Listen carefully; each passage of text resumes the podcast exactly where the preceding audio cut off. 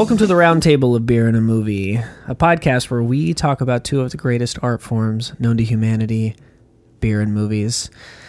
Sometimes achieving outstanding pairings, and other times washing the terrible taste of failure from our mouths. I am your. Ugh, I am your co. That was a melancholy read. I yeah. The, the, what, Hello, welcome to Beer we and a. Movie, the Huzzah! podcast where we combine two of the greatest art forms known to humanity: beer and movies. Sometimes achieving outstanding pairings, and other times giving ourselves the opportunity to watch the terrible taste of failure from our mouths. I am your in-studio co-host, alongside my two other in-studio co-hosts. Joe Hilliard, good to see you guys. And Dave Gurney. Hey, we're back, baby. Yep. We sure are. Three of the last four weeks have been pre-recorded episodes. It has been a very interesting uh, month off. We had a month off. We had a month off, which is which is which is uh, is odd. We did Um, reconvene for old, so that Yeah, it we, was- we had a moment. We had a moment. In We did there, have a yeah. moment, but you but you were skyping in, and it was a whole thing, and you know, it's just Well, I appreciate you guys accommodating me. There. uh, we so never what- found our rhythm. Wasn't the same energy, although there was a lot of energy that episode. Uh, I thought we had some good points that, Yeah. that were put out there. I felt I felt like it was one of our sharper analyses. I would agree with that. Joe Joe said the very same thing. I believe the did. day after. that's yeah. true. That's true. Me Um, too, Mama Tambien was a treat. Yeah, but it, it's it's good. It's good to be back in the in the swing of things, and what an episode to return to our in-person recordings on. Very interested to hear what everybody has to say Me about too. it, but of course, as I will already as I've already gone on for too long. I mean, The knights must have some beverage in there. Chalice. Yes. Uh, Mead winch. we, we're going full bore uh, back to uh, the the Knights of the Round Table with this episode. If you haven't already picked up on that, um, the Green Knight recently released an interpretation of Sir Gawain and the Green Knight. Is that the original tale? I believe you're right. Title, yeah. Um, and when we picked this film, it was mainly based on the trailer. I get, we have some uh, prior knowledge of David Lowery, the director's work, so that that I guess was a check mark in its column. yeah, I, I would I would say prior knowledge is an understatement. Yeah, given our experiences. G- given that we have been in the presence of this filmmaker and Yes. seen his film with him, yeah, no, th- it's true. We'll, we'll have to expand on that later. we'll get to that. Um, but you know, Carlos was bowled over by the trailer. I was intrigued. Joe, I think, likewise. So we, we knew we were going to do this one, and when we were talking about that, you know, well over probably two months ago now, um, this beer came into my mind, and I didn't really say anything until today. W- once I had procured some to bring with me to tonight's recording session, and that's the G'Knight, G apostrophe K N I G H T Man. uh, from Oskar Blues Brewery. Good job, my brother. L- long-term shelfie. you know what I mean? This has been on the shelf in Yeah. our local beer emporium, Sure. I think, for at least a decade at this we point. We get all of Oskar Blues' flagships. Sure. Yeah. Um, and this is one of them. And this is the one that I'm probably the least. Um, I, I don't even want to say familiar with. I know I've had it, but I have the least frequently. Like Dale's Right. Pale, I, I have regularly. Yeah, and I go to their IPAs. Uh, semi-regularly. I go to their IPAs, Yeah. and they've put out a couple of new ones recently. Can-O-Bliss. Yeah, right? that's- Bliss, those have been good. and, yeah. and so eh, there's some I'm much more familiar with than this, but this is one that, based on name alone, and the opportunity to revisit something that I hadn't had in a while, I thought was kind of fun. And it's a style that we don't really fuck with too much here. That is true. The Imperial Red Ale. Well, the red in India Pale Ale in general is something we don't really get into. Yeah. But the Imperial Red. So th- this is putting together a few different things. It's more, I guess, of an amber malty body is what they're going for. The G'Knight here isn't for the Green Knight, though, folks. It's for Gordon Knight, who was a brewer. Uh, who who was living in Colorado and who the founder of uh, Oskar Blues and I'm gonna blow his name right now, but had become friendly with was was an inspiration to him in the local brewing scene in Colorado, helped him get his footing, and he brewed this in tribute to him. Um, you know, Interesting. years later, the guy died kind of young um, while fighting a wildfire, which, which is sad. Gordon Knight. So so cheers to Gordon Knight. Let's get some beer in our glasses, guys. Okay, it's, Um, the word Knight spelled correctly is on the can. The Yeah. can is green, Yeah. and the style has the word "red" in it. so if we don't immediately launch into the color palette of this film, I'm going to be really disappointed. well, there it is. Um, so so I guess now is since Joe has already kind of uh, brought us into it a little bit. Uh, now is as good a time as any to uh, intro the film. So, like David said, it's an a- it's an adaptation and an interpretation of uh, Sir Gawain and the Green Knight, which is a an epic poem that you probably read in school at some point. I know that's where I was introduced to it. Yeah, freshman year of college. uh, yeah, and it's um, it was in my dual credit English class, so there you have Really? it. I think Yeah. I think it's in the North Norton anthology book. Okay, um, but yeah, so the the premise is, This uh, poem's gotten around. yeah, uh, the premise is that um, this Green Knight enters um, into the Knights of the Round Table sanct- inner sanctum on Christmas Day, and wants to uh, play this game, a Christmas game, uh, and in both versions, the original text and the film, Gawain uh, agrees to play this game where he delivers a blow, and then a year later, he is to receive the same blow that he dealt in return. And uh, so the inciting incident is that he beheads the Green Knight, and when the Green Knight gets up and walks away and rides off, then he he realizes that in a year he's going to have to seek this knight out at the Green Chapel, which is six days ride north of where they are at the, at the time, and uh, is going to have to receive the same blow in return as per the rules, and so that's then what I mean. That, that's kind of the the setup, and setup, then yeah. the film is the journey. The film is Yeah. the getting to this final destination and the things he meets and does along the way. And learning who everybody is along the way. right, I mean, to their core. I mean, watching a transformative journey of our main character. yeah, yeah, Yeah, and in this one, um, in this film, Gawain is played by top five most handsome men, I think. He- he was- alive, Dev Patel. He was striking to look at on this big screen. and He, he was. He, he, you're, you're absolutely correct. I haven't seen. I I don't think I've seen him in a ton recently. Is he always this shredded? No, I, I mean that's the thing. I usually think of him as kind of a gaunt dude, like Real- you know, real- really, real really thin. Slumdog thin, Millionaire, really. yeah. Yeah, from Slumdog Millionaire, The Newsroom. That there's, you know, I've seen him over the years, and I do think he probably put on a little weight. Like, I still don't think he's ripped. I, I, I mean, I mean, I, He's in he's in I mean, good he's, shape. he's in good shape, but he's not like a beefy gentleman. He's not Dwayne the Rock Johnson by any stretch no, of that's the, thing. When we have our John Cena's and our Dwayne the Rock Johnsons and our Dave Bautista's, Batistas. uh, I never know what the conversation's going to be when I come into this room, but I did. I would never have expected this one. Okay, Continue. I though. mean, I'm, you should I'm enjoying you should know I'll find a way to you know, bring the Rock into I, it. I think he worked really well in this role. I mean, if we are to measure film by this thing, I mean, I see him certainly being nominated for an Oscar for this performance. He is so good.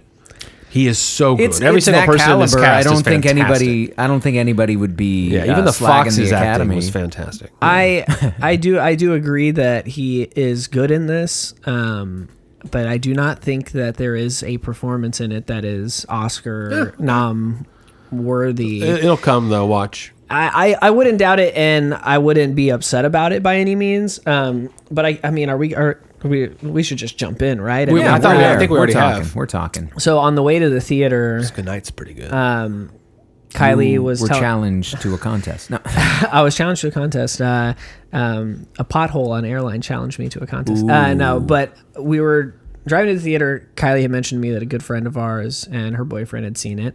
Um, and she said, I'm really interested to hear your thoughts, like when y'all are done, but et cetera, et cetera. And she said, Caleb and I's one word takeaway are as follows. Caleb said, interesting.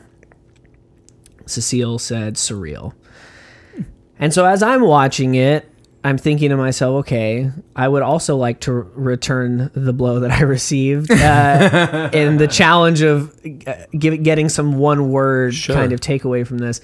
Um, and I would say subversive, um, but and so we'll get into that because this is an, an adaptation. It is an interpretation. It is not a straight retelling. Yeah. Uh, and that is very key to what is at the core of this film And the reason that I don't think that any of these performances are necessarily Oscar worthy is because this is a David Lowery film. It is a film that lives and dies on the strength of the filmmaker himself. It's very sparse. There's not a lot of what the Academy likes, which is a lot of yelling scenes, big, huge, Right. ov- just over the top outbursts of emotion, usually anger or rage. Um, there are some great moments performance wise, but this movie lives in its atmosphere. It lives in its tone. It lives in its visuals. And All of the things you listed are characters in this film Yeah. Sure. And it, in a large way. yeah. Um, and it's those key things more so than any one person's performance that really make this film tick. And I think one of the most interesting things about it is that what David Lowery is doing here is he's kind of questioning and uh, analyzing, criticizing maybe uh, our idea of what masculinity is. And the fact that he was able to go back so far in time to a piece of literature that has so greatly influenced what we think it is to be a man or what we think is at the core of masculinity really says a lot about how embedded those ideas are into us culturally. Because this Yeah, is I don't disagree a 600 year old story 1400s. Yeah. 1400 so, yeah Mm-hmm. like 600 years old and we still have very much the same ideas that are presented here um, and so in doing that in asking those questions and putting that critical le- putting this through that critical lens he reframes gawain as not a knight but an, a wannabe knight he reframes gawain as petulant childish cowardice uh, He, hedonistic. the quintessential opposite of what is presented in the epic poem. Mm-hmm. Right. And I found that to be very interesting. I mean, I, I, I- don't I don't want to completely just bulldoze this discussion, but that was my reading of it, and those were the things that really struck me. And so when I gave my yeah one word, it was subversive because Lowery subverts this Sure. idea, subverts all of the core uh, takeaways of the poem. I, I might use the word auteur and might praise it for some of the same things you were just talking about. Because I think that you could cut and paste this same review when we do the French Dispatch and substitute Wes Anderson's name for David Lowery and make the same argument. I, I, and I would reject that argument too, and that is going in for the visual style of the filmmaker is of something that I really enjoy doing. I know I'm mm-hmm. going to go see a Wes Anderson. I know I'm going to revisit a, a Kubrick, you know, that kind of thing.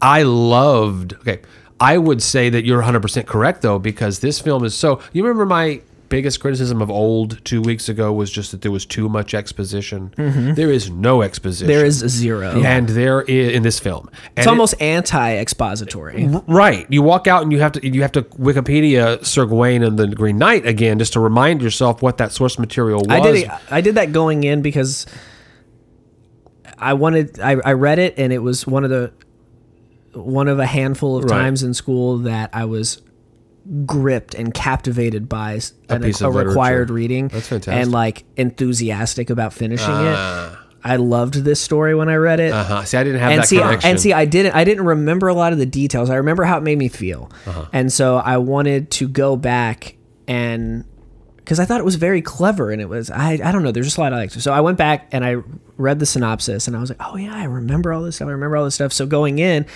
when he's got cum on his hand, I'm like, oh, that's not what happened. That's the exact opposite of what happens in the Uh-huh. Right. original text. You right, know? and then you know, I had to do just a little. He does do a- get seduced. I had to though, do a little bit of research. but he nobly denies all advances in the in story. the story. I thought he did succumb. he he gets he gets kissed, and so there there are three. so he gives the kiss. So in, but he, but isn't he still guilty about something that he's still he- guilty because okay, He holds back something. There what are is it? there are three days. First day one kiss, second day two kisses, third day three kisses. But on the third day, he also receives that green sash, and, he, does doesn't say the anything sash, about it. And so it's keeping the sash. it's that's keeping the, sash that is the act, his okay, yeah. Right. flaw in it. But I mean that's But nothing just- compared just- to what just Gawain does in this up- film. Quick, Yeah, sew, yeah, sorry, up the sorry. point from before. No, it's fine. Because I think you're right. uh, and I think anyone can be right about this film. I, I've I had a polarizing ride home between my thoughts of the film and my significant others. I'm very interested in this. And uh, well, um, okay, let, let me get there by finishing Yeah, the point, yeah. and that is that the film lacks such exposition Mm-hmm. and such interpretation of what the closure of the film is that I believe that it's it's necessary. I, I really loved this movie, I, I- everything about it, and my partner did did not. Uh, what is the point? You know, uh, why the Giants? They didn't do anything. That that scene was odd. Oh, it was it was it was beautiful. It was That- beautiful. That's the understatement of the year. That scene was odd. it, it was beautiful, and and because I did not get the opportunity to see the film I, again, I think your friend's one word review surreal would be better there. But yeah. oh, I thought it was a beautiful scene. no, I, I hear. I can I can take I can take any degree of weirdness. Like I don't have And this film I, presents I have a- plenty. I have a very high threshold for weird. Uh-huh. The reason I found that scene so odd is I couldn't suss out the purpose of it. I couldn't suss out what it was doing. What Well, it that- and that was going exactly for, her- You know what I mean? yeah, like opinion. what did this do?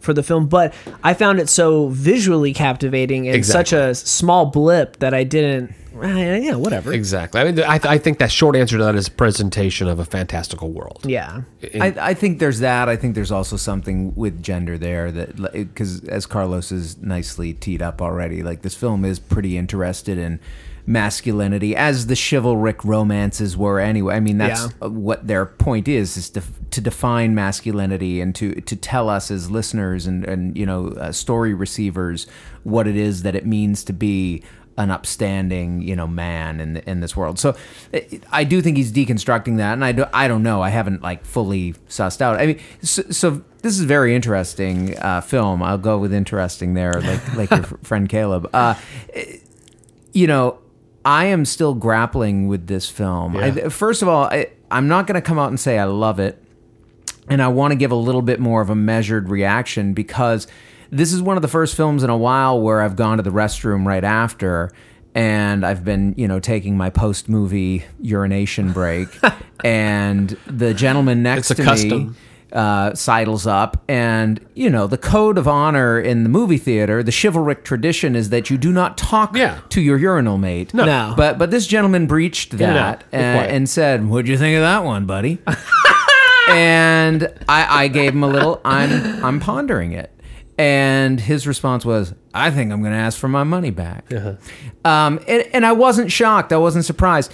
This is a film that does not greet the viewer with wide open arms. This is a film that is there for you to unpack should you want to. correct. Um, and I find those kind of films fascinating, and I'm willing to go there with it. But recognize this is never going to be a film for general audiences. That it's done as Oh. well as it has is kind of blowing my mind, honestly. that what- when I when we were planning this, so we're recording this into the second week of its run. Yeah. we didn't watch it. I mean, Joe went to see it the first weekend, but um, but I didn't until the second. And I actually looked ahead in the week to make sure I could still see it the second week because I'm like, Yeah. this is a one weeker. This isn't this isn't going to stick around in Corpus Christi for, but it did. It did, It, yeah. it actually got a second week. It did better than expectations first. So there's an audience out there looking for movies that are An challenging. antidote. Yeah, an antidote. and, to- and, um, and it's I mean it's it's got some names in it, you know. Sure, no, and I it- mean David Lowery's like in bed with fucking Disney and shit, you know. Yeah, like, well, but his Disney rendezvous did not go so well. well, we got another one,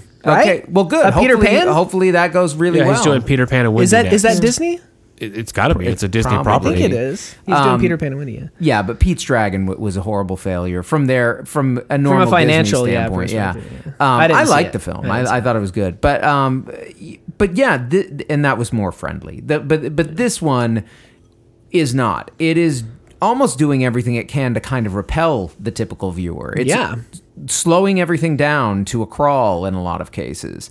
Um, th- some of these scenes unfold like cold molasses pouring out of a canister. It is a slow Um, burn. uh, You're right. th- I d- this is, and you know what? This is not me saying that I.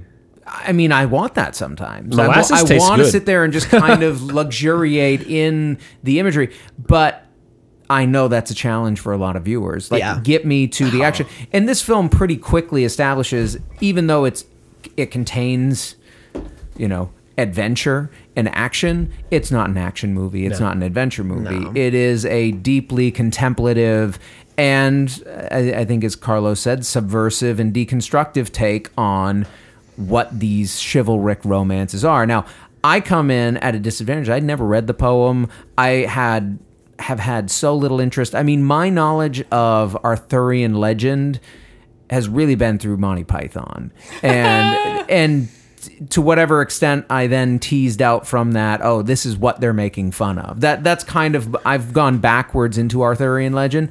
So watching, and we're going to get in the second half and do another one that really also is based deeply in Arthurian legend. Th- this stuff is so foreign to me.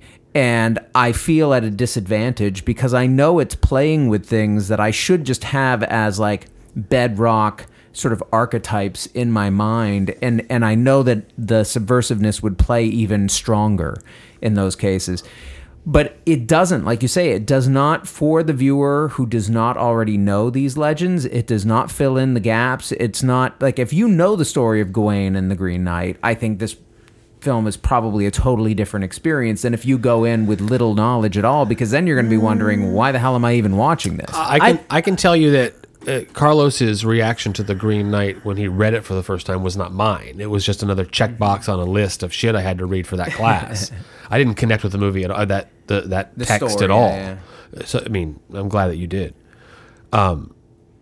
I don't know if I connected with it as much as I found it interesting and clever and entertaining. You walked into the doors of this movie with a completely different set of expectations than I did. Sure. Because I didn't have any of that going into it.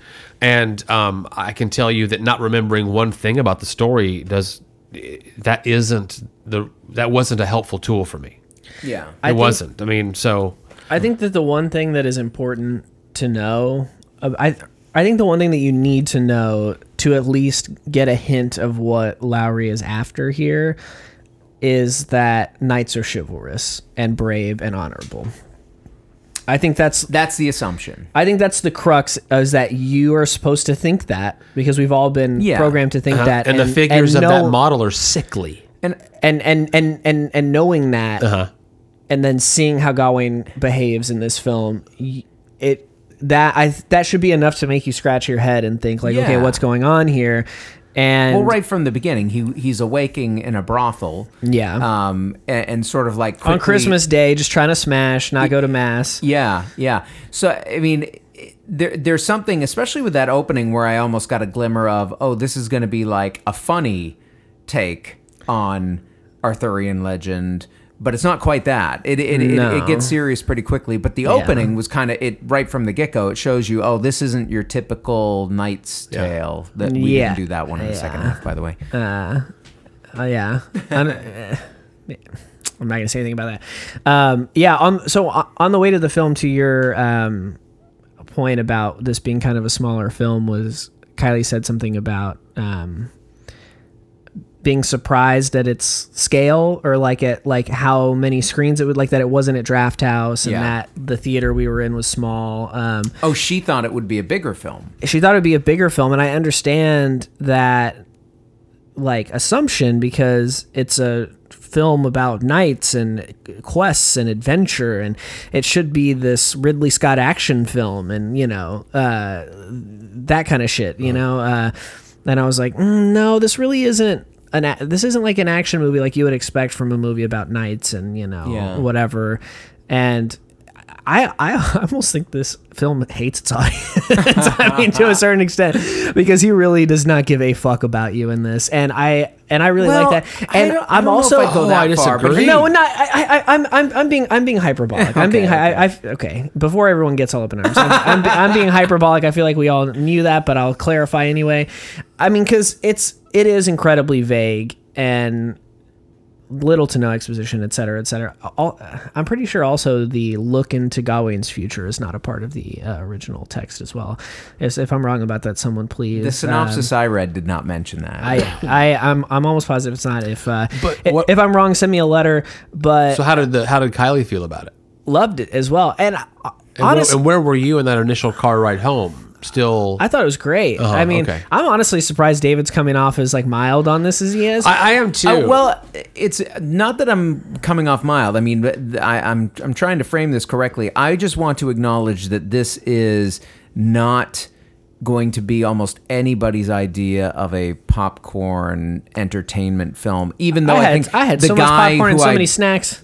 Who I peed next to, I think may have felt that way. And I think when Carlos just said it hates Oh, I its love it when audience, that happens. I don't know if it hates its audience. I think, i- if anything, he may show a little bit of contempt for somebody who would go in just expecting a Knight's Tale. Yeah. you know, like it- for somebody who thinks, oh, this is going to be a fairly straightforward rendering of an Arthurian tale Which it could have been. which it could have been, sure, but it, and from the poster, who knows? I mean, it, and honestly, even from the trailer, you might come away if you don't know Lowery's work, you might just think, "Oh yeah, this is going to be like maybe a slightly more melodramatic interpretation But- of one of these stories." That I think this does give that kind of viewer nothing to latch onto because it's not interested in rehashing the tale. It's interested in subversion. It's interested Yeah. in upending these parts of it and and creating these kind of strange explanations for things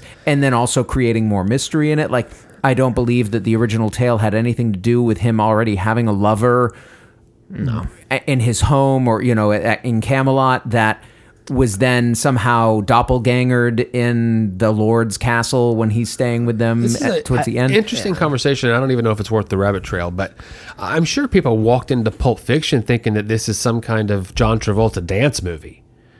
And and, and, and having a film. completely different under you know that this is an art art tour piece. This is what I said at the very beginning. This is this is a piece of art presented and getting a larger than normal release for this kind of product. But it is based on a very popular I- story that many people I have don't been I- forced to read. I don't know if in, their English 2021 people are rushing to see that story on the big screen. I think that but I think people some- know. I think it's enough in the zeitgeist. Yeah, I think there's also an antidote to what we has been has been available. Well, I think us. that's the Yeah. reality of it. What you're saying, Joe, is that it, it isn't that, and I totally agree. I'm just saying that for the audience that slips into this thinking this is an Arthurian adaptation, which it is, or interpretation, maybe, and wants that, they are going to probably be upset, especially if they're not a film goer who's willing to meander into more sort of philosophically ambiguous spaces. But that's with- so, that that excites me that someone's sitting there. Well, yeah, but you do a podcast about movies, so I mean, I I, I, com- I understand what you're saying, Joe, and I, and I it is exciting, and it is like it is the antidote to Jungle Cruise. Yeah, you right. know, they're Uh, in theaters right, at the same time, and while I love each of those styles of film equally, like I, I I'm I do intend to see Jungle Cruise. I, I love a good mindless romp with just action that I can delete from my brain the second I'm out of the And one of your favorite chiseled bodies is Yes. at Yeah. the captain's arguably wheel. my favorite. uh, but but I also am, and you know, so Lowery has proven himself to be a very sparse filmmaker, uh, a very um, subtle one, a very uh, meditative one. Um, you know, the film "Ain't Them Body Saints" comes to mind in tone and this of just like seeing things and like there being dialogue, but not too much. And there's certainly no expository dialogue Yeah. really.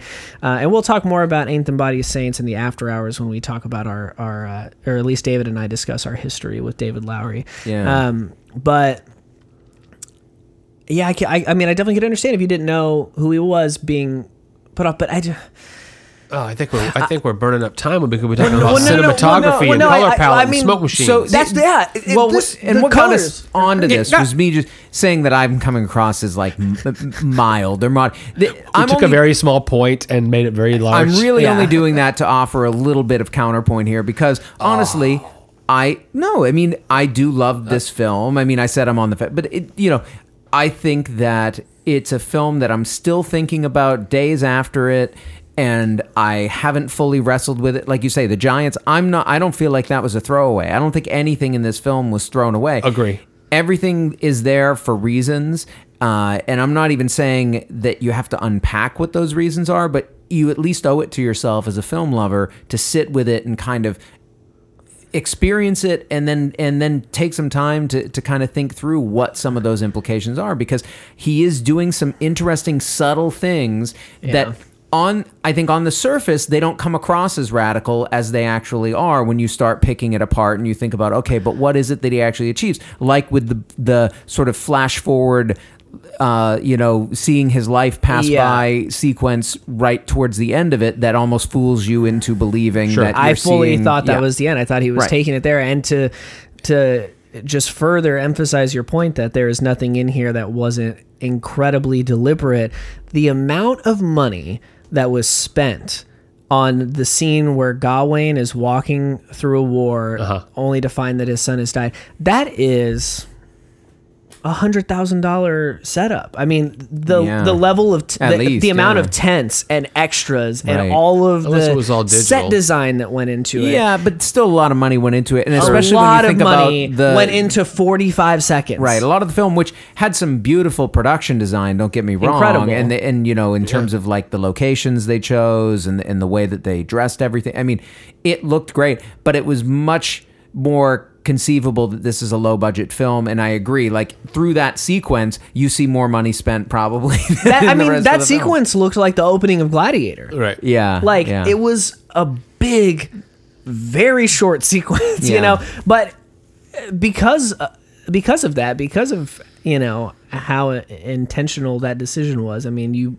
one hundred percent believed, oh, he is going to end this differently. This is that we're getting this, thing, you know, uh, and There is a, f- Maybe- a flash forward, uh, go backward kind of structure in this. When it, even if it comes to a flashing scene, his corpse in the woods, which is just a gorgeous photograph of a corpse in a woods. three, uh, yeah, the, camera. 360. my God, The- sometimes he's walking through and everything's very gray. Sometimes he's walking through and it's orange. Yellow. I mean, like Yeah. Hard orange at one point. Color you know, palette. I mean, the color palette is crazy. and I'm sure it's all intentional, just Oh, like cook, sure. thief, wife, lover, that whole setup. We're just I need not. to borrow your DVD of that, David. I do too. I've been, di- I've. I've been dying to watch it. let's pass that around and have a meal. I but I'm I'm. This is my favorite movie I've seen so far this year. I think. Um, and I'm the reason that I brought up earlier, it's coming back to me now, what a sparse filmmaker David Lowery is. Is because normally when you have these long passages where like there's there may be music but it's very quiet or subtle, there's not a lot of dialogue, you're just looking at things. Sometimes that can lure me into a kind of drowsiness and almost like meditative moment where I start to kind of get a little calm, too calm, you know, and start to drift out mentally a little bit. oh, we know you'll fall asleep in a movie. Oh no, for sure. I was trying not to say that, but um and and I have seen people say that Lowery is not interested in pace or uh, eh, you know these crazy statements. I didn't find a dull me- moment in me this neither. thing. I mean, I was locked in, Mm-hmm. like locked the fuck in the whole time, and it makes me. The second that I left the theater, I was like, you know, now that I know what he's doing, and now that I know the storyline and the th- broader themes that are at play here, uh, and kind of the macro of it all. I want to rewatch it again and really Yeah. hone in on the micro of it. Like, why Right. is this scene orange? Why is this lit this way at this time? Like, what? Like the scene where he do- goes into the spring to get her head from the bottom of it, Right. And everything goes. I mean, uh, this this was fucking uh, under the skin type shit. That that scene reminded me. of- What's that guy's name? Jonathan Levy. Uh, no, Uh, um, something with an L. Um, I'll put it in here. I'm actually probably not going to do that, but David's but, thumbs are flying. Don't worry, it's coming right at you. That that struck me as like, oh, I was like, oh man, I remember when I saw Under the Skin, and there are these sequences that are like this. I think I think you might be right. Uh, Lowery's kind of taking it. yes, Glazer. Jonathan Glazer. He's he's taking it and he's pumping it up by adding these vibrant colors and all this stuff. And I, I just I can't.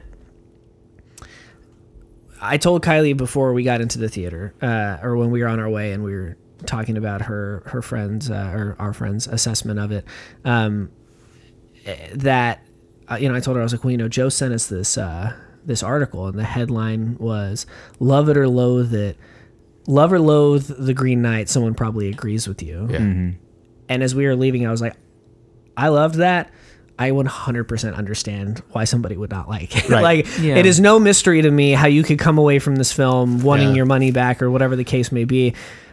Our, Now- co- our conversation about the Green Knight was a two-parter, and I'll tell the second part in after hours. that being said, I just, I just, the images are embedded in my brain. Yeah, Yeah.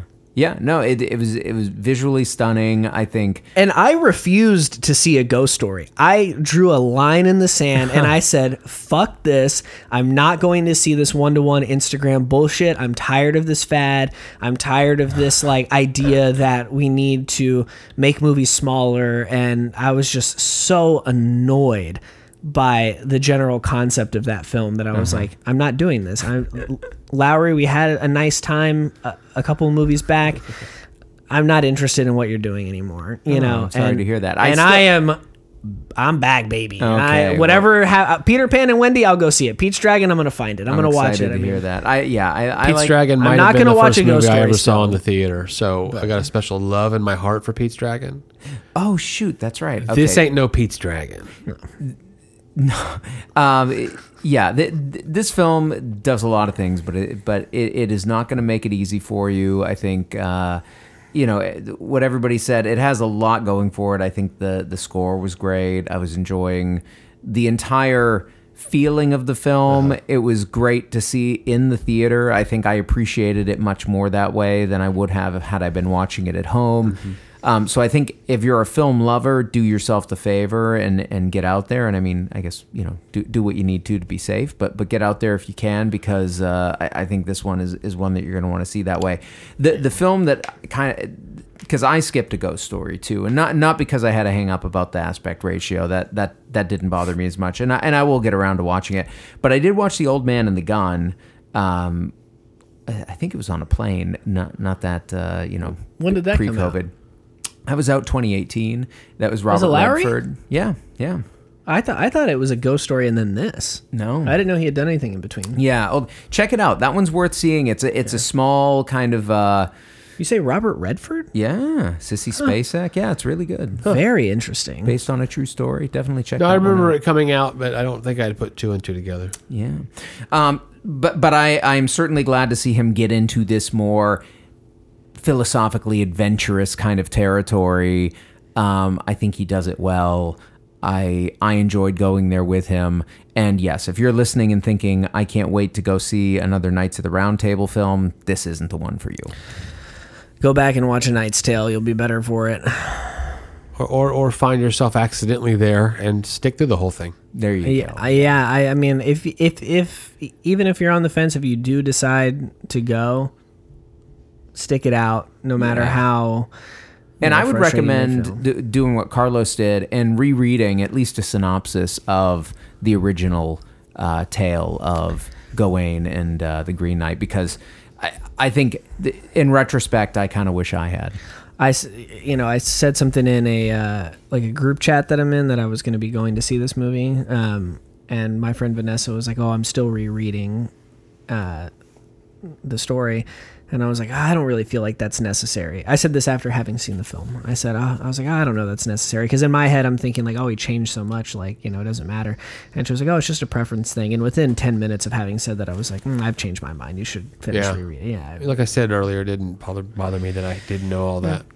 I mean, But all, all of that being see it. said, should you revisit if or visit for the first time? G'Knight from Oskar Blues. Um, this this brewery actually interesting Corpus tie-in. The former assistant brewer of local uh, brew pub B and J's. That's right. He's working for Oskar Blues in uh, now Austin. Yeah, now works for Oskar Blues in Austin. So that's pretty cool. Uh, Yeah. He might have had a hand in this batch. Who knows? That's true. Yeah, That would be rad. Um, I liked this beer. I don't drink any red anything very often. Yeah. Um, and so it's always kind of nice to remind yourself there's more than juice and haze out there. You know, that there are some of these more classic styles that we should uh, Yeah.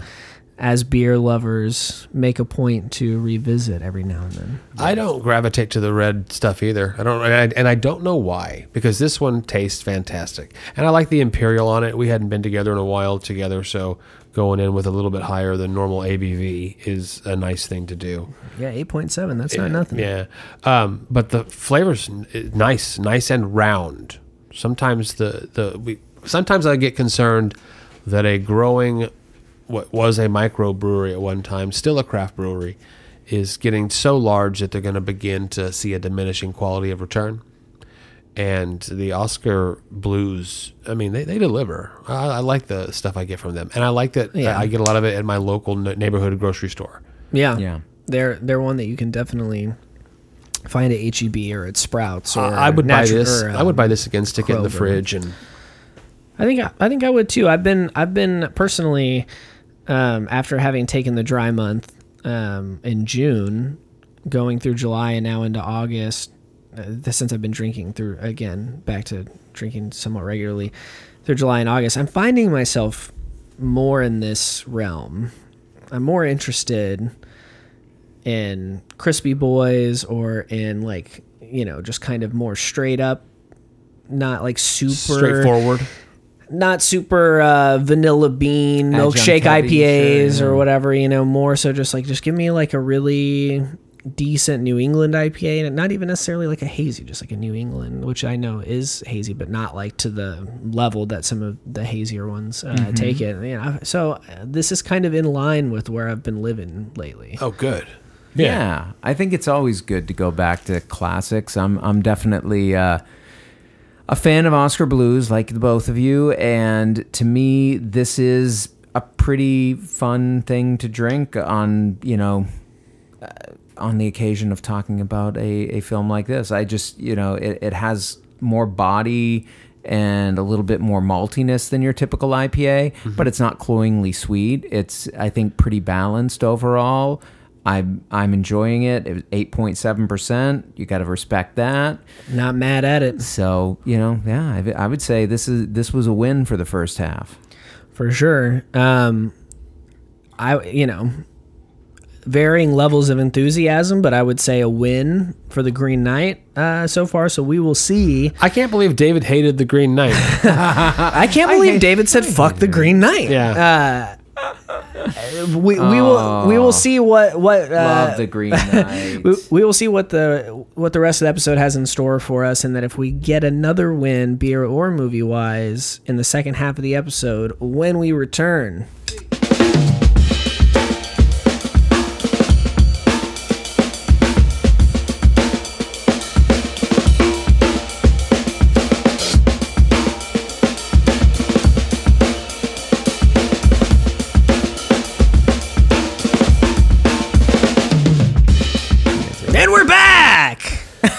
I hope that you caught my profanity. oh, you guys. Uh, I'll, I'll I'll edit it out. I don't mind. Maybe I will, maybe I won't. I don't know. Anyway, we are back for a second wonderful titillating half of beer in a movie and uh, so that so that means what it means and it means that we're gonna open another Well, beer what it especially means is I'm so happy to be back in this space with you guys. Back in the saddle again Back in the saddle again. It's been over a month. I mean, we, we've had a month's worth of episodes.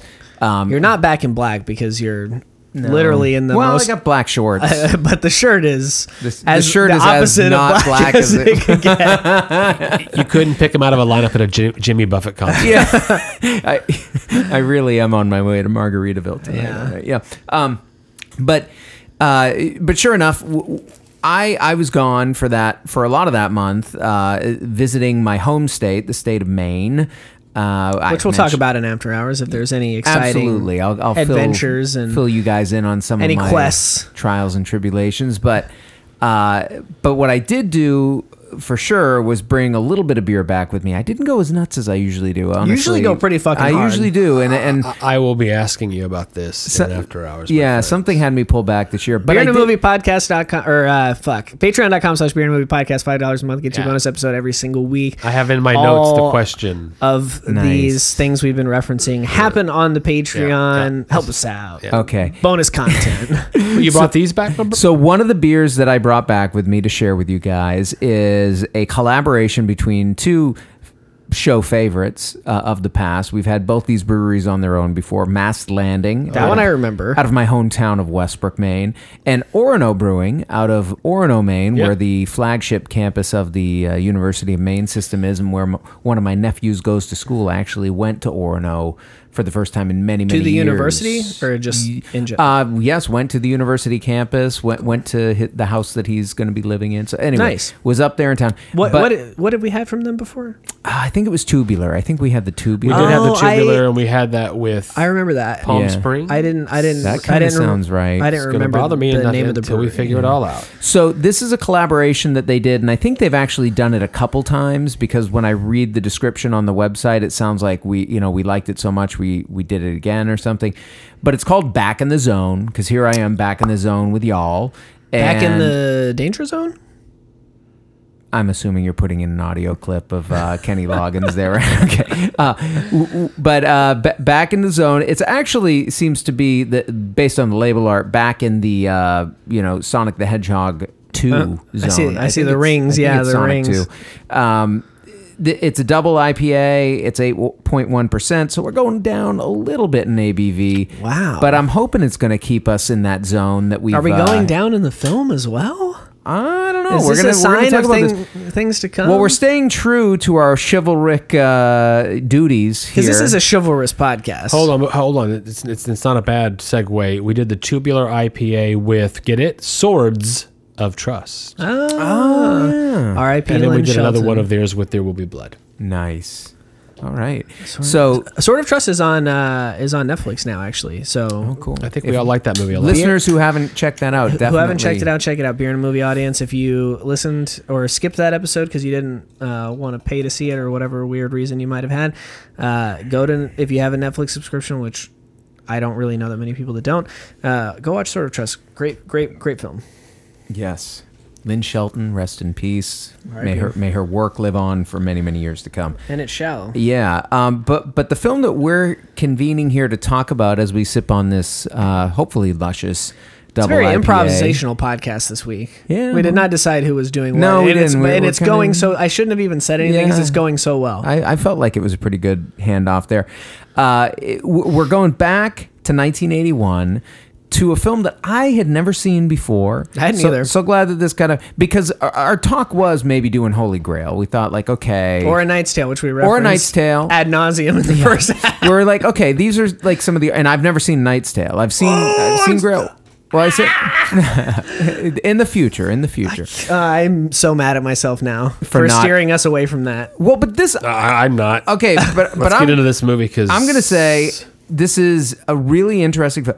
John Boorman, who our listeners maybe, I mean, I was most familiar with him uh, in connection with Deliverance. Yeah. Uh, you know, which, which is a notorious film for, for a variety of reasons, but especially Squeal Like a Pig. Um, Dueling banjos. D- dueling banjos for sure but you know kind of you know cut his way through hollywood point blank a, a sort of cult uh, favorite lee marvin film. Um, lee marvin was a guy who we loved working with was supposed to be in this film for a little while actually. Interesting. um, you know he did the exorcist 2 which is sort of a notoriously troubled film and that it didn't do as well as the original. And it- the original's director friedkin has come out on record saying that he hates this film. In fact i was listening to a pod uh, uh, Friedkin is uh, after hours after hours Yeah, he seems to be a kind of kind of thorny guy. He's an opinionated guy. Yeah. But actually, the film of John Boorman's that I probably saw the most and didn't even think of as a Boorman film when I was younger was Hope and Glory, which is this really interesting story of World War II through the eyes of a British kid, a, a young boy, which I, if I remember correctly, it came out on cable about the same time that I was that age. And I remember finding that to be one of the few like war films that I actually connected with Right. because it was like, oh, this is what it would be like to be a, you know, guy my age and that. Right. And, and he's done a lot of other. But you know, Boorman's take on Arthurian legend, um, which I had never seen. Excalibur is what we're talking about. Um, this takes on you know, and if if I was better with my Arthurian legend, I would I would be able to tell you. The Lady of the Lake, her The arm clad in the purest shimmering samite, head all aloft Excalibur. That's uh, from my Monty Python. The- okay, there we go. I just I was It- upset that we didn't. I'm. I I really feel like I've done myself a disservice in this life by not reading any Arthurian legend and getting into it because clearly having that would make me appreciate Holy Grail and these other films much more than I already Oh, do. I don't think you need appreciation of Arthurian legend to just laugh out loud with Holy Grail. Yeah, there's no, but it, but I think the jokes would hit harder if I knew exactly who they were targeting and what. But Yeah. anyway, that you know, I just vaguely know like, oh, this is like English medieval kind of you know tomfoolery. I, I Yeah. get it, you know. Um, but but this is you know primarily the story of yes, Excalibur being retrieved, um, Arthur. How he comes to rise to power, the the sort of trials and tribulations that beset him, in that um, in his rise to power and, and ultimately holding on to power, and his sister kind of being this, um, which, which um, Morgana. Morgana, Who who's is- in Yeah. Green Knight as Morgan the Le mother of Gawain. So in some versions of the Arthurian legend, the sister uh, Morgana has a child with Arthur, but in other ones it's a child separate, Separate, yeah. which is Gawain. And you know, anyway, so but Yeah. this is one where She's usually they some bear a child together. Yeah, she's usually some kind of sorceress. Yes. Uh, the the um, degree to where her morality lies, I should say, varies. That's Right. like the uh, biggest thi- variable with her. In this particular interpretation, it, She's fairly it nefarious. Goes goes to the uh, negative end. It goes to the negative. spectrum, Yeah. Also, another thing I didn't mention about the Green Knight is we see Morgan Le Fay do the enchantment straight up at the beginning. Right. In the poem, you don't find that out until the end. Is that right? Yeah, it's like a part So- of the part of the big reveal at the end. But in the original poem, she is the one who's like creating this scenario. Yeah. Okay. Um, okay. Now, this film has, you know, I would say some favorites of the podcast, and also uh, a very famous uh, villain of beer in a movie, and Gabriel Byrne. I'm glad you brought that up because he's he's not in it for long. He- but it's troubling when he is. well when I started watching. So th- this was this was fun. Um, I I really enjoyed this film. Uh, it's a fun movie. I- Patrick fucking Stewart is Jo- in it. Joe had I had- saw what I saw. Yeah. Joe had love indicated to me that it might be good if I could be uh, on some other sort of uh, illicit substance while, while I was watching it, which indicated to me that okay, this this might be kind of an odd film. Um, I I didn't That's do fair. that, but I was in my hotel. I have a, I have a long story maybe in after hours, but I was out of town. I'm the only loser in this whole story that you just told. What? Nothing. Oh, okay. uh, but out of town, I'm in a hotel room by myself. I open up my laptop. I'm like, I'm gonna do what I never do: watch a movie on my laptop Yeah. because I have no other way to watch it in my hotel room. Gotta know what you gotta so, do. So I'm gonna do this. I'm gonna put the lights down. I'm just gonna focus on it, and I'm gonna. And it was actually one of the most rewarding, like laptop film viewing experiences A new I've beer ever in a had movie in my category. life. Let's go with Yeah, it. I don't know. I, I- there's very few films. It it drew me in enough. And, and This part- could be a party film, by the way. I saw, I saw, I, I saw, I saw a party film, uh, or I saw a movie for the first time that is a, would be a great party film. Don't let me forget it for after Okay. hours. 'cause Okay. My God. we have not been together for four weeks. We've This is the watched a lot of after things. hours ever. Yeah, we've watched a lot of things separate of each other. But so yeah, but, but you watched from it on the get go, seeing Gabriel Byrne come out of there, I think one of the first things I did was, you know, You weren't expecting it.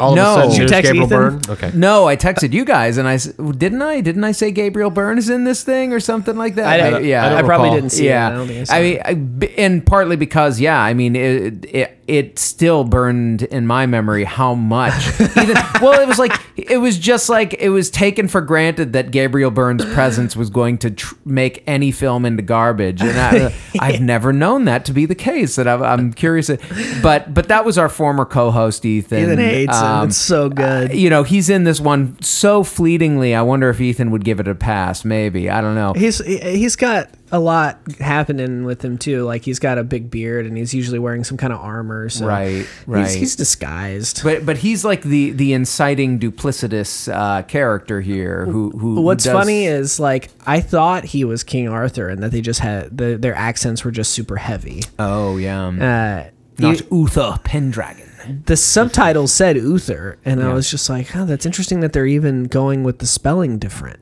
And then eventually I realized what was happening. Yeah. Uh, yeah, wacky movie. Uh, a young Helen Mirren, thank God. Uh, just a captivating screen presence that keeps me. Yeah, Oh, she's that's the wonderful. truth. She's yeah. great, but really like an incredible cast in this thing. Like well, yes, your I, your quintessential go to of like highbrow thespians of English Like Liam Neeson, Patrick theater Stewart, and film. Gabriel at the Byrne. This was their Those are first their gig. first film. Yeah, this Yeah. was like this was a launching point for Irish and English actors. Yeah. because it was this is a, a They had theater produced pedigree. film, Right. Uh, shot in Ireland. And who's the who's the uh, the guy? Um, he was the leader of the Wildlings in Game of Thrones. Um, oh, I don't know. He oh my god he, he he has an odd name which is why i don't remember it. Um, but he's in a lot of stuff and he just has this very striking kind of menacing look to him. Uh, he is not not Nicol Williamson, was it? The one who plays Merlin? oh no. Okay, He's- well, I don't know. I I don't know him from much, but apparently he's he one of the knights. Um, i'll i'll i'll find it but he Nicholas um, Clay as Lancelot. no that guy was really interesting though Yeah. uh, don't know my Game of Thrones, but yeah, I mean, this is you know we use the term or or your friend used the term surreal. Ciarán Hinds Ciarán Hinds, okay. Use the term surreal to describe uh, Lowery's The Green Knight. I would say the same term applies Oh, yeah. here. This is This is a special early hews 80s closer, I think, to Arthurian legend. It's not uh-huh. doing as much to subvert, It's the Clash of the Titans version. but it's definitely playing around with sort of dreamlike sequences and you know the the lighting and production design being used in ways that really I mean it's like things are like sort of bathed in this haze. I mean we should probably add a hazy. Yeah. Well this is kind this of a is kind of a hazy. Yeah, it is. Whenever Excalibur is present, there's like a green light mm-hmm. bouncing off of things, And it's like there's no muted screen over the green light. You know Nope. that off camera There's a big green big light. Green light that's just shining a bare onto light it. bulb. Yeah, a and, giant it's, and one. it's clearly reflecting off of the metal of the sword. yeah, and and other things. The Lady of on the set. Lake. Yeah, it's uh, yeah. Th- this movie does have an interesting haze to it, which I think is kind of to its detriment because it dates it a little bit. It makes it look like an older movie. Yeah, Yeah. And, and, and the boundary of special effects. I think, yeah, you know, yeah. There is that as it. well, but But it was the launching point for fantasy, as like blurb of fantasy all through the '80s. Yeah. That that was yeah, uh, 'cause in- yeah, you get a lot because this that. was a fan, this was a financial hit. Yeah, Um, uh, Trevor Jones too. I mean, he he goes on to score Labyrinth, and Yeah, it came out when I was nine, so that means I was right in the sweet spot for VHS, and I think that we Yeah. and me and my buddies rented this ten to twelve times. Okay, so this you you recommended this or you suggested this because I this hadn't was a- seen it since I- you junior at one high. time did Yeah. have. Oh, I yeah, was the yeah. one that suggested it. I remember the because- eyeball being plucked out. The because I- eyeball being plucked out was a big goddamn deal when you were a kid that age. That was cool. Yeah, I had I kind of brought this to the table because I had seen an article about it, um, in ref specifically in reference to the Green Knight, and you know saying you know oh, whatever about the Green Knight, but let us not forget the originator Yeah. of R-rated Arthurian Yeah. lore. This was a Ex- definition 1981's. Excalibur. Which, which is funny because I was reading up on this. Like, I don't remember. I I'm pretty sure I never saw this film in its entirety, but I think I may have seen shots from it. Like I remembered the green glowing sword coming out of the water. There there were images that I kind of remembered, and I think I probably saw the PG rated version that they cut for television at some point on cable, like a part of it. Like I don't think I saw the entire thing, but there was a, a significant uh, recut of the film that was used to broadcast during daytime hours. Interesting. Um, yeah, on- you would have to cut a decent amount. Well, because pretty early on, I mean, w- one of the little creepy tidbits in this film is, you know, the the first um, character to get raped uh, here is the daughter of John Boorman. He's he's filming his daughter in a rape scene.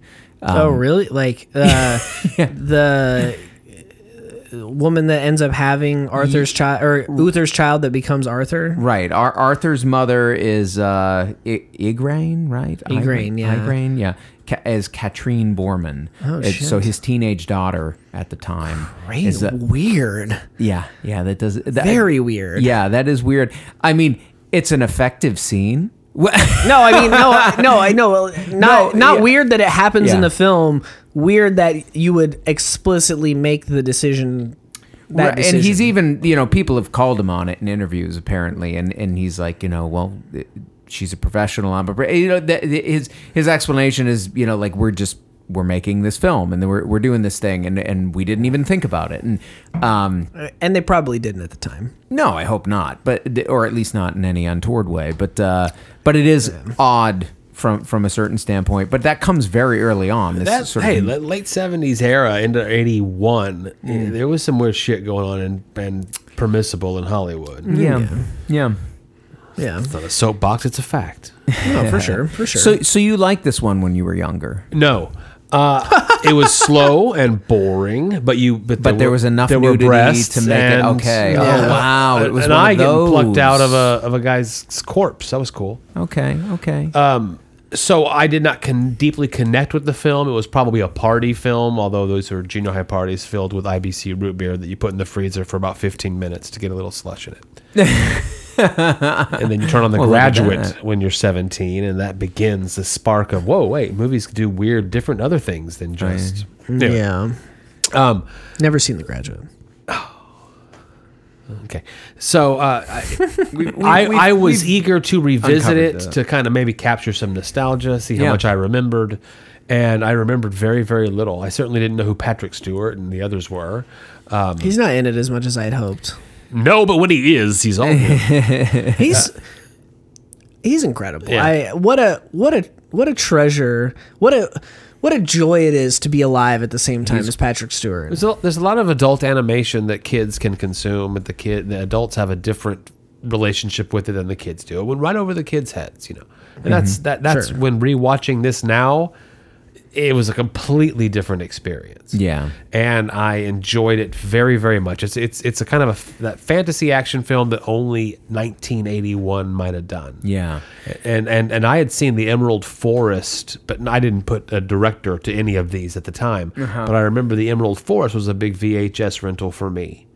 Uh, and I enjoyed that movie a lot as a follow up, but it was it was a box office flop. But it's it's a kid doing uh, re- really interesting things, so Yeah. th- I, that always appeals to me. Yeah.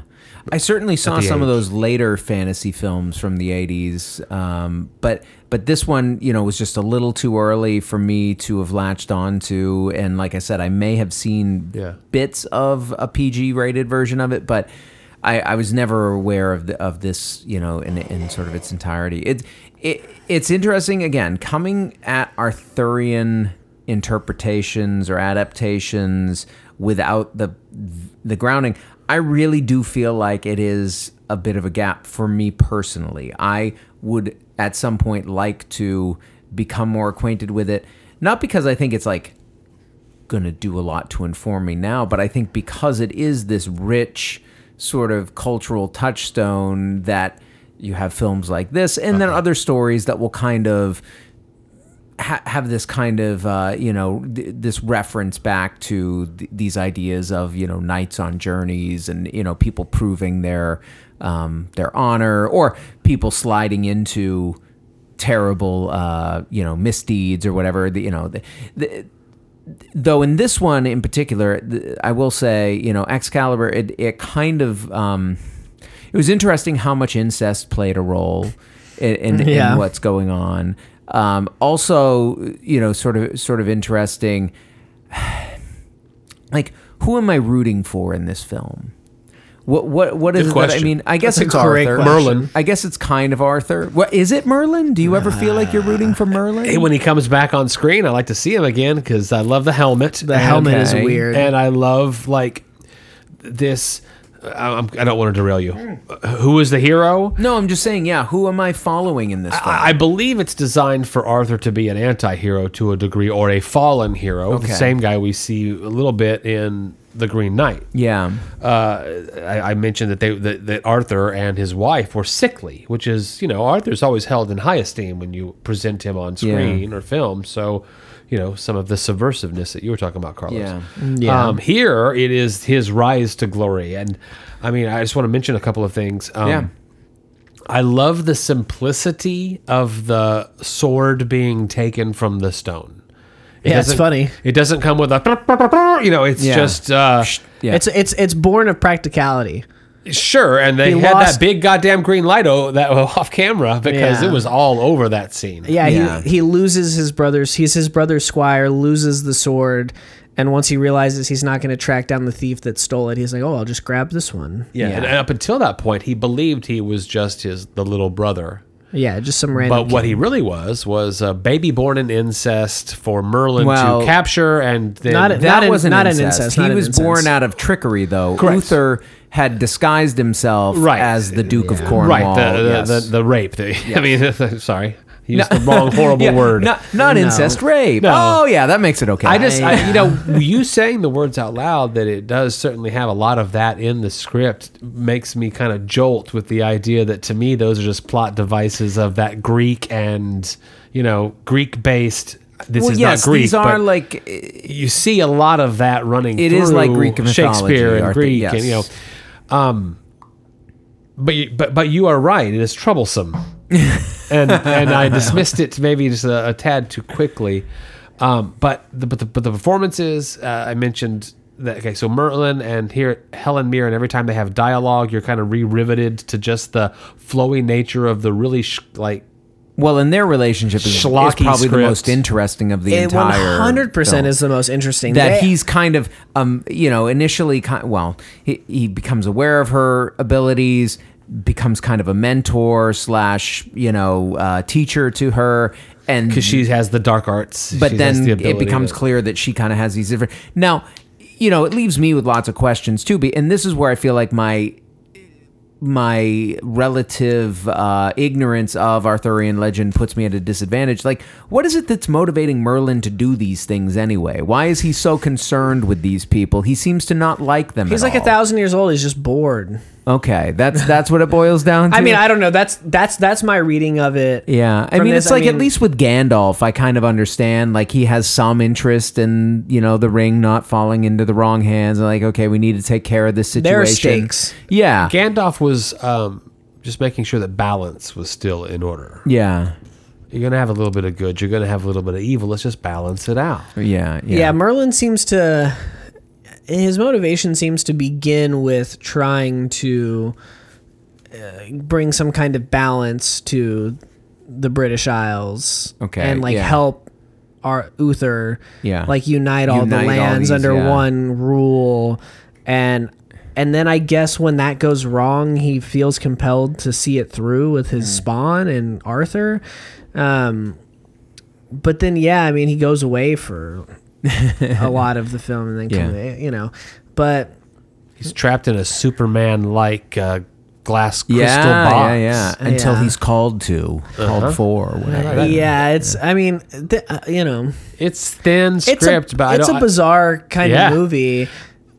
it has a very European feel. We did the spaghetti western last week. The idea of like the yeah, we did it last week. epic, didn't we? I mean, we we yeah. Yeah. The epic um, American st- type of movie. Let's do a fantasy movie based on Arthurian legend, but Mm-hmm. let's send it over to n- not Europe, I- uh, Ireland. Yeah. and it goes through this weird. Is he kinda- American, the director? I don't know. Uh, the I think. Boorman's English, But but it- Irish maybe. Irish. it goes through this weird cycle of like early 80s babble fantasy but it's filmed and presented in such earnestness you know the the merlin helmet is so silly but it's it, they fucking committed. They don't think it's silly. yeah they're committed to exactly what they intend on putting on screen. This i, I think is another auteur movie. I mean in a way that the certainly the late 70s into the early 80s were. You know Yeah. you get to um, indiana jones in about what three five years. You know so so that's when you begin to see a different Like kind Yeah, of I think I think- But, but anyway, Raiders was not too long after this. Yeah, it was, uh, like 83? I did a whole deep Not dive into the action movie of this Of era. this time period. Yeah. Like what what This isn't an bore action movie though. This I feel like this I feel like this fits more into that, groundbreaking 50 medieval that- epic. fantasy. Well, I, I feel like it fits more in than if, if we're if we're not going to get too specific with the subgenre, which I feel like medieval fantasy is a pretty specific sub, subgenre. Sure. If we're looking at the broad, like five or six big categories that exist, or maybe even less than that, this fits into that fifty million dollar drama that you know people used to make back in the day. You Yeah. know, um, I don't know what the actual budget of this film was, but it- Star it's Wa- Star Wars had come out, Eleven. eleven million. Good on them. spent in, in Ireland, which is But probably that, gonna but go that was a 11 further. in, In 80, so we're 81, probably which talking is at least like close 50. to like 20. Yeah. Yeah. But Uh, still, yeah, not too far off. Star Wars had come out, followed by The French Connection a couple years later. So and that was considered an Jaws had action come movie. Uh, um, so now th- this Two Star Wars had come out. this early '80. No, wait, hold. hold Empire was eighty, wasn't it? I expect the Star Wars franchise had begun. Oh, okay. Yeah. leading into fantasy, leading into you know, Yeah. And this is such a weird blip, but it It's is odd. a genre maker to a large degree. But it's Rated R, is it any weirder? I mean, Legend is weirder than this. Yeah. the movie Legend. Yeah. Yeah. I mean, their Labyrinth is weirder than this. I mean, you know, well, yeah, but Labyrinth is But Labyrinth is delivering funnier. a vision of weirdness. Labyrinth is intentionally and it's self-contained. It's like I, I I think what this has going that like the and it's stretched been a while- budget. Like Legend and, and Labyrinth, yes, they're in the fantasy realm, but they're kind of doing their own thing and they're creating their own sort of legend. And whereas this one's Whereas this is like Pre-existing IP. It's it's riffing. I mean, that's what I the, like. Both it's this just and like the Green Knight. It's just like a freeform jazz jam. there you go. It's like you know. I saw what I saw. well, but but I mean, you, that's where seeing these films, it's like, oh, it's so clearly these filmmakers who have grown up with these stories uh-huh. At the core of their understanding of storytelling, wanting to take on these things that are really like archetypes of storytelling. You know what I mean? Like.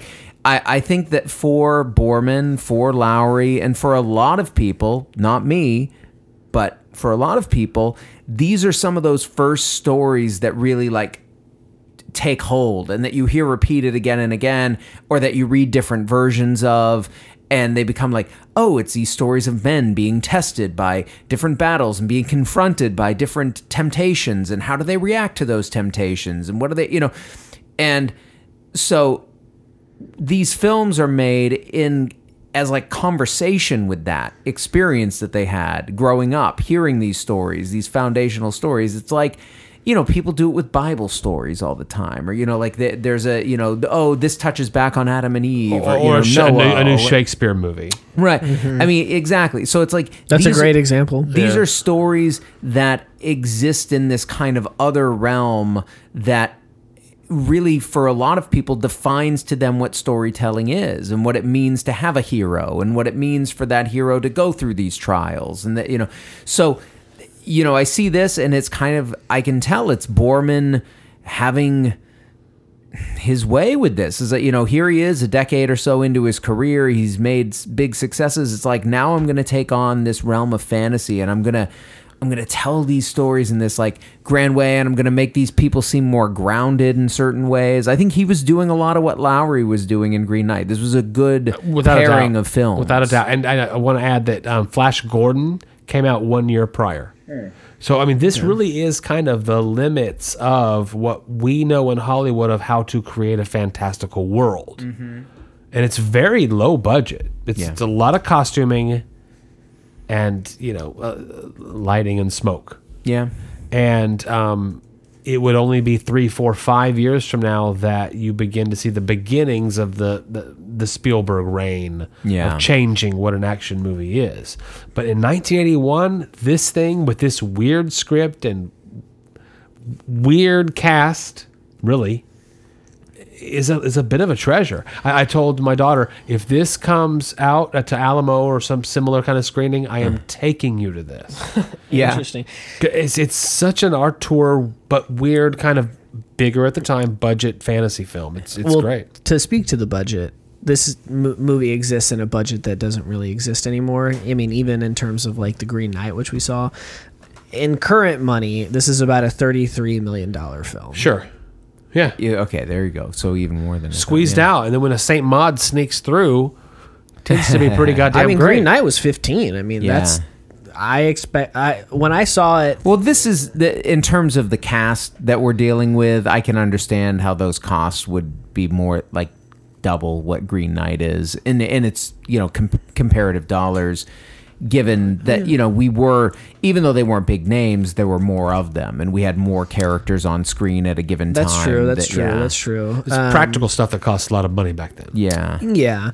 Um, I, I mean, I was surprised when I saw the budget for Green Knight. I kind of thought it was more after having seen it. I didn't yeah. It look looks until it looks like it was made for more. Yeah. Yeah, yeah. This is a quirky movie. I mean, I, an interesting time in film. I feel Time like capsule, the yeah. '80s. You know, I mean, th- it, it's it was interesting to me um, reading up on it a little bit how much uh, this film, uh, it- like Joe said, huge huge success um, for its time, and went on to be a favorite of many filmmakers, including Zack Snyder, who who uh, so this is what we have to blame. checks this film as This uh, was a spectacle film back then. deep inspiration for I think Justice League. I mean, what one of those films has uh, it, well, You're trying to it make might me have hate been, this movie. It might have been the Batman, uh, Superman one or whatever. Because Batman versus Superman. It shows, I guess, when in that interpretation of the origin story for Batman, his parents are taking him to see Excalibur at the theater that night. That- it- so, Mm, I so he think that's true because he does because it's normally even even when people have remade the film or remade Batman in Mm-hmm. modern times, it's still always Zorro. It's still always the Mask of Zorro. Yeah, well, but It's not, been not that for way. Zack Snyder. Excalibur. I, I see. I, I had never heard of this film until about a week ago, so I wouldn't have caught that. Well, that's- I also did delete almost everything from Batman vs Superman from my brain, Good for my own mental health. But when you grew up, I mean, think about ah, God, you got to think about it. Uh, VCRs were new, and the and the tapes that were available, you went to the VCR sales store to Yeah. get, and they had a very very how- short I selection. know about buying movies, Joe. I'm No, I'm old talking, enough I'm to about have living. bought movies. I'm talking about living without the internet. Yeah. Uh, I mean, where yeah, you no, I lived without the like internet these. for, or I lived without. It's, it's, I'm not castigating you. I'm just suggesting that that our age. This is where our age difference come, really comes into play. Well, no, actually, I think what's interesting is that A Knight's Tale was similar for me. I owned Yeah. that on VHS. Like I had a VHS tape of that movie. Did Blockbuster exist? yeah. We're not having the same conversation. There were 12 movies you could get. Oh, they Oh, got they got four more. I see what you mean. I see what you fuck, mean. Fuck, why didn't Dad just get the laser disc? Because that section's big right now. But no, then, then VHS would become what it became. Uh, but Excalibur was available. Wasn't Laserdisc after VHS? Excalibur and Time Bandits. Joe, are you making this up? No. no, no, no. This is this is this. How how extensive was your That's- Criterion Laserdisc collection? I did not own one of those. Oh, yeah, never. I never had a laser disc player. No, Dad either. didn't I- get the laser disc. He got the I have a- trunk, you know, I've, I've got VHS one in the player. shop. A Laserdisc player in the shop that Yeah. I can't sell. I, I, Surprise, I know, surprise. yeah. My Yeah. tangent is over. I cede the floor. okay. Th- th- th- this this is. Uh, I'm glad that I got a chance to watch this film. I mean, I, I will definitely. It's got I a bit of a cult status, and I think that everyone probably understands why. just to go Yeah. back, you know, to, to what we were saying about Green Knight, Helen I think this one is a little bit more um, accessible. I, I think that yes, Oh, it- yeah. it is. Oh, yeah. It is surreal. It it is strange in its in its ways. Um, but it has and a I think- discernible plot. it does have a fairly discernible plot. Um, I, I think that you know I could definitely see a lot of casual contemporary film goers not liking it because again medieval epics aren't in, in vogue right now. It's not you know something that a lot of people are craving at this moment. It's not sexy. But if it's something that you're even a little bit inclined towards, I think this one is going to satisfy you more than the Green Knight uh, in general. Yeah. Um, you know, like the guy I was pissing next to, I think probably would have said Excalibur is a pretty good version. Excalibur of that. fucks, bro. I don't know what this Green Knight is. That's- yeah, I don't need my money back for that one. my so my uh, my only critique and this struck me like just about the second the film was over uh the only thing that i think this movie suffers from is that it tries to encompass the entirety of arthurian mythology Yes. in one film and i think it It's the Clash of the Titans. Well, does version. it? I mean, it's. I mean, It's- we go it's from like a greatest birth hits, to almost right? death. I mean, Yeah. well, I mean, but that's what I'm saying. But is it that- doesn't go into all the stories of the knights, and I mean, No, no, like no, no, we no. don't get Gawain. No, no. I mean, yeah. I guess I meant specifically. Gawain was Liam Neeson, right? Yeah. I thought that, Yes. was, that was great. Yeah, it was pretty funny. Uh, he has a particular set of skills, and duel- du- dueling is not one of them. Uh, I meant more so specifically Arthur, Yeah. not the entirety of all the offshoots, but like the character of Arthur. We go from pretty much Birth birth to to, death, death, yeah. you know, and uh, we do go from birth to death. Uh, and I think that even for that one character, that's a lot to cover in a movie. right, especially a character that has that much going on. that has that much life. going on and so i and so i felt that as he's beginning to age and stuff it's just it's kind of happening really fast and the emotional through line for me didn't connect in a significant way whereas if maybe because yeah we didn't even mention that they just kind of casually underhand toss you the holy grail quest uh-huh. Yeah, that that's a quick one. it's super casual Yeah. and that's like it's 50 the, years long in 10 minutes. that is the like I need to thing get you in, that grail. Here in King, King Arthur's lore. I mean, that's like the thing Yeah. everybody knows King Arthur for. King Arthur and the quest for the Holy Grail. I mean, uh, there. I don't think there is a more iconic storyline from his canon, or the character's canon, than that, and it's treated so casually. Well, beca- and and in part because it it takes more interest in these kind of surrounding stories about his sister Morgana Yeah. and you know her creation. You know, like the fool tricking her brother, creating a child, Mordred, who becomes the sort of you know nemesis to Arthur, and know, which I is mean- also dealt with in a very quick fashion.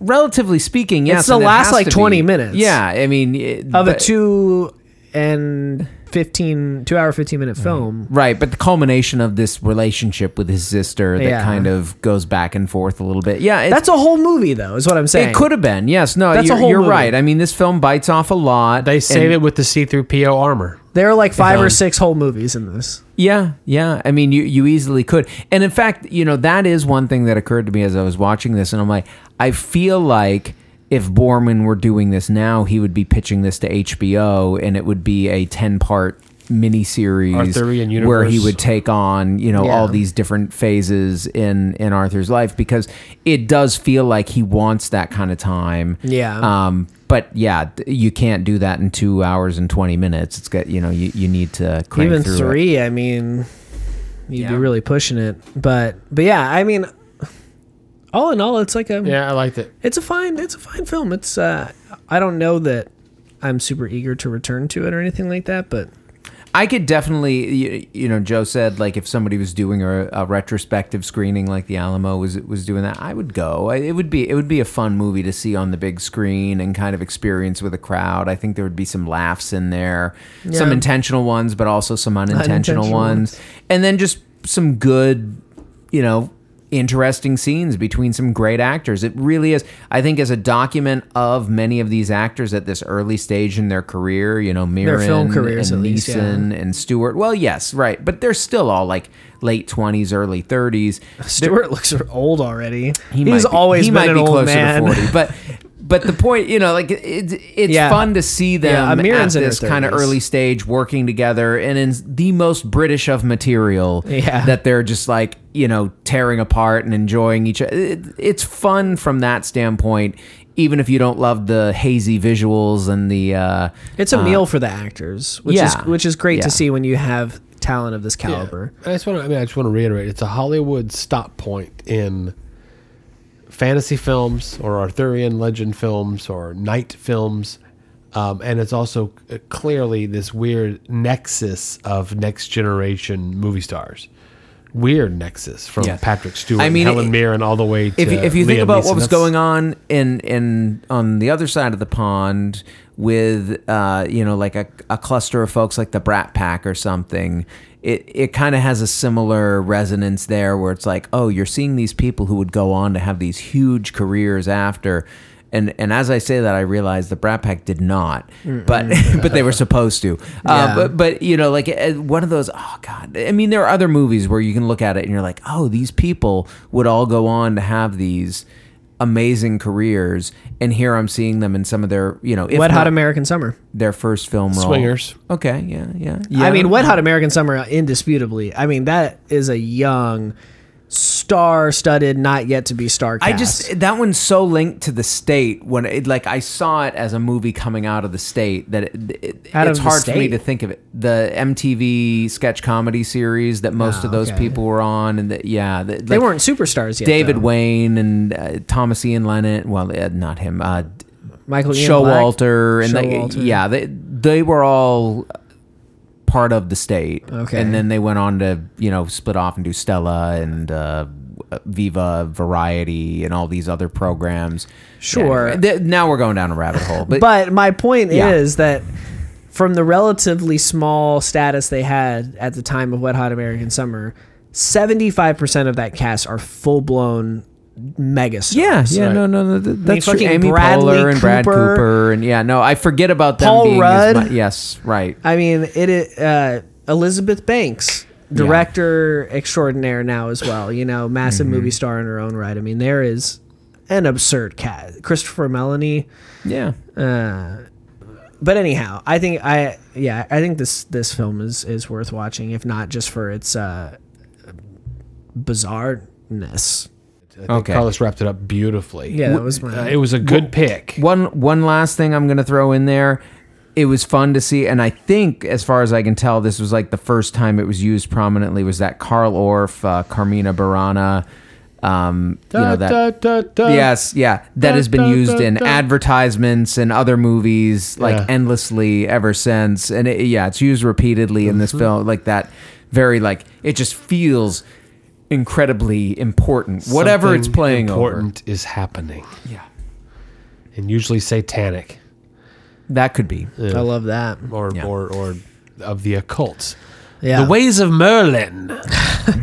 the, the ways of Sonic the Hedgehog. The ways of Did I get us there? Well, yeah, the the ways of being back in the zone, guys. Uh, you know, the the this sort of canonical Arthur film with uh, with these great actors. We're coming back together to talk about it. We're drinking this beer. We're back in the zone together. Do you feel like this beer was the right accompaniment to us getting back in the room together after some time? I think so. It was the antidote to not having done it, and Green Knight was the antidote to all of these like stream-based films that we had done Yeah.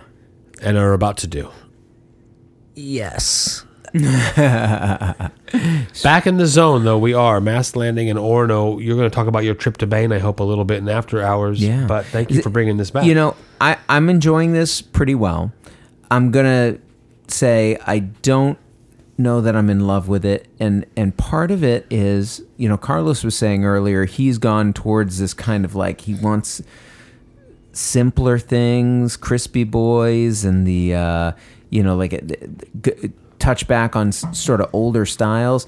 There, there's, Red ales for miles. there's part of me there's part of me that's in that zone these days myself um, Going into fall shift or just no like whole I palette think, shift? i think a palette shift i think i'm less interested in these kind of flavor bombs and this one it's intense it's a, it's a lot i mean i'm sipping on it I- i'm enjoying it on the one hand but on the other i'm kind of like this is more supercharged than i want right now in in my uh I can see that. It is it is big, bad, and bold. yeah There's a lot. There's a lot going on with this beer. Um, Pray tell, do you predict the ABV average that we have had over every single beer we've ever had beginning to drop? Henceforth, come hither and predict. If I'm going to be supplying the beer, I have a feeling it might. Interesting, interesting. We're current average about eight point three. Right now, yeah. Um, hopefully, we ramp it up on after hours. I feel like it's been a kind of light episode so but far. David's saying in a general way, he's going lower I, and I, slower. I too am going lower and slower. So I mean, I'm just talking shit, really.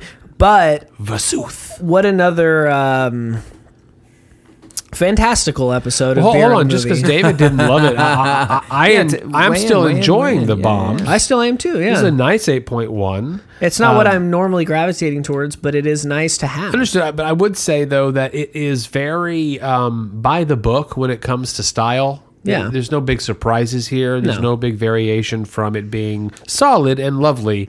Um, but if you're not looking, if you, if you're trying to stay closer to the style, well, th- this would be it. Yeah. But that eight point one is going to give you a hefty punch. Yeah, for sure. Um, yeah, I think it's a. I think it does exactly what it sets out to do.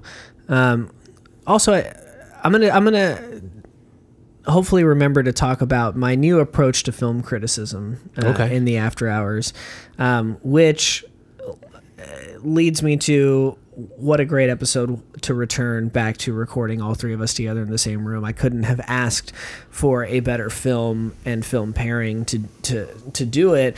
Um, please join us next week when we talk about uh, Suicide Squad and uh, a film picked by co-host extraordinaire David Gurney, Grand Illusion. The Grand Illusion. Uh, Whoa. So that's coming at you next week. You have plenty of time to watch those films between now and then so that you are locked in with us. In the meantime, you know the conversation doesn't end here. We want you to get in on it to talk to us about your thoughts, your feelings, love or loathe. How did you feel about The Green Knight?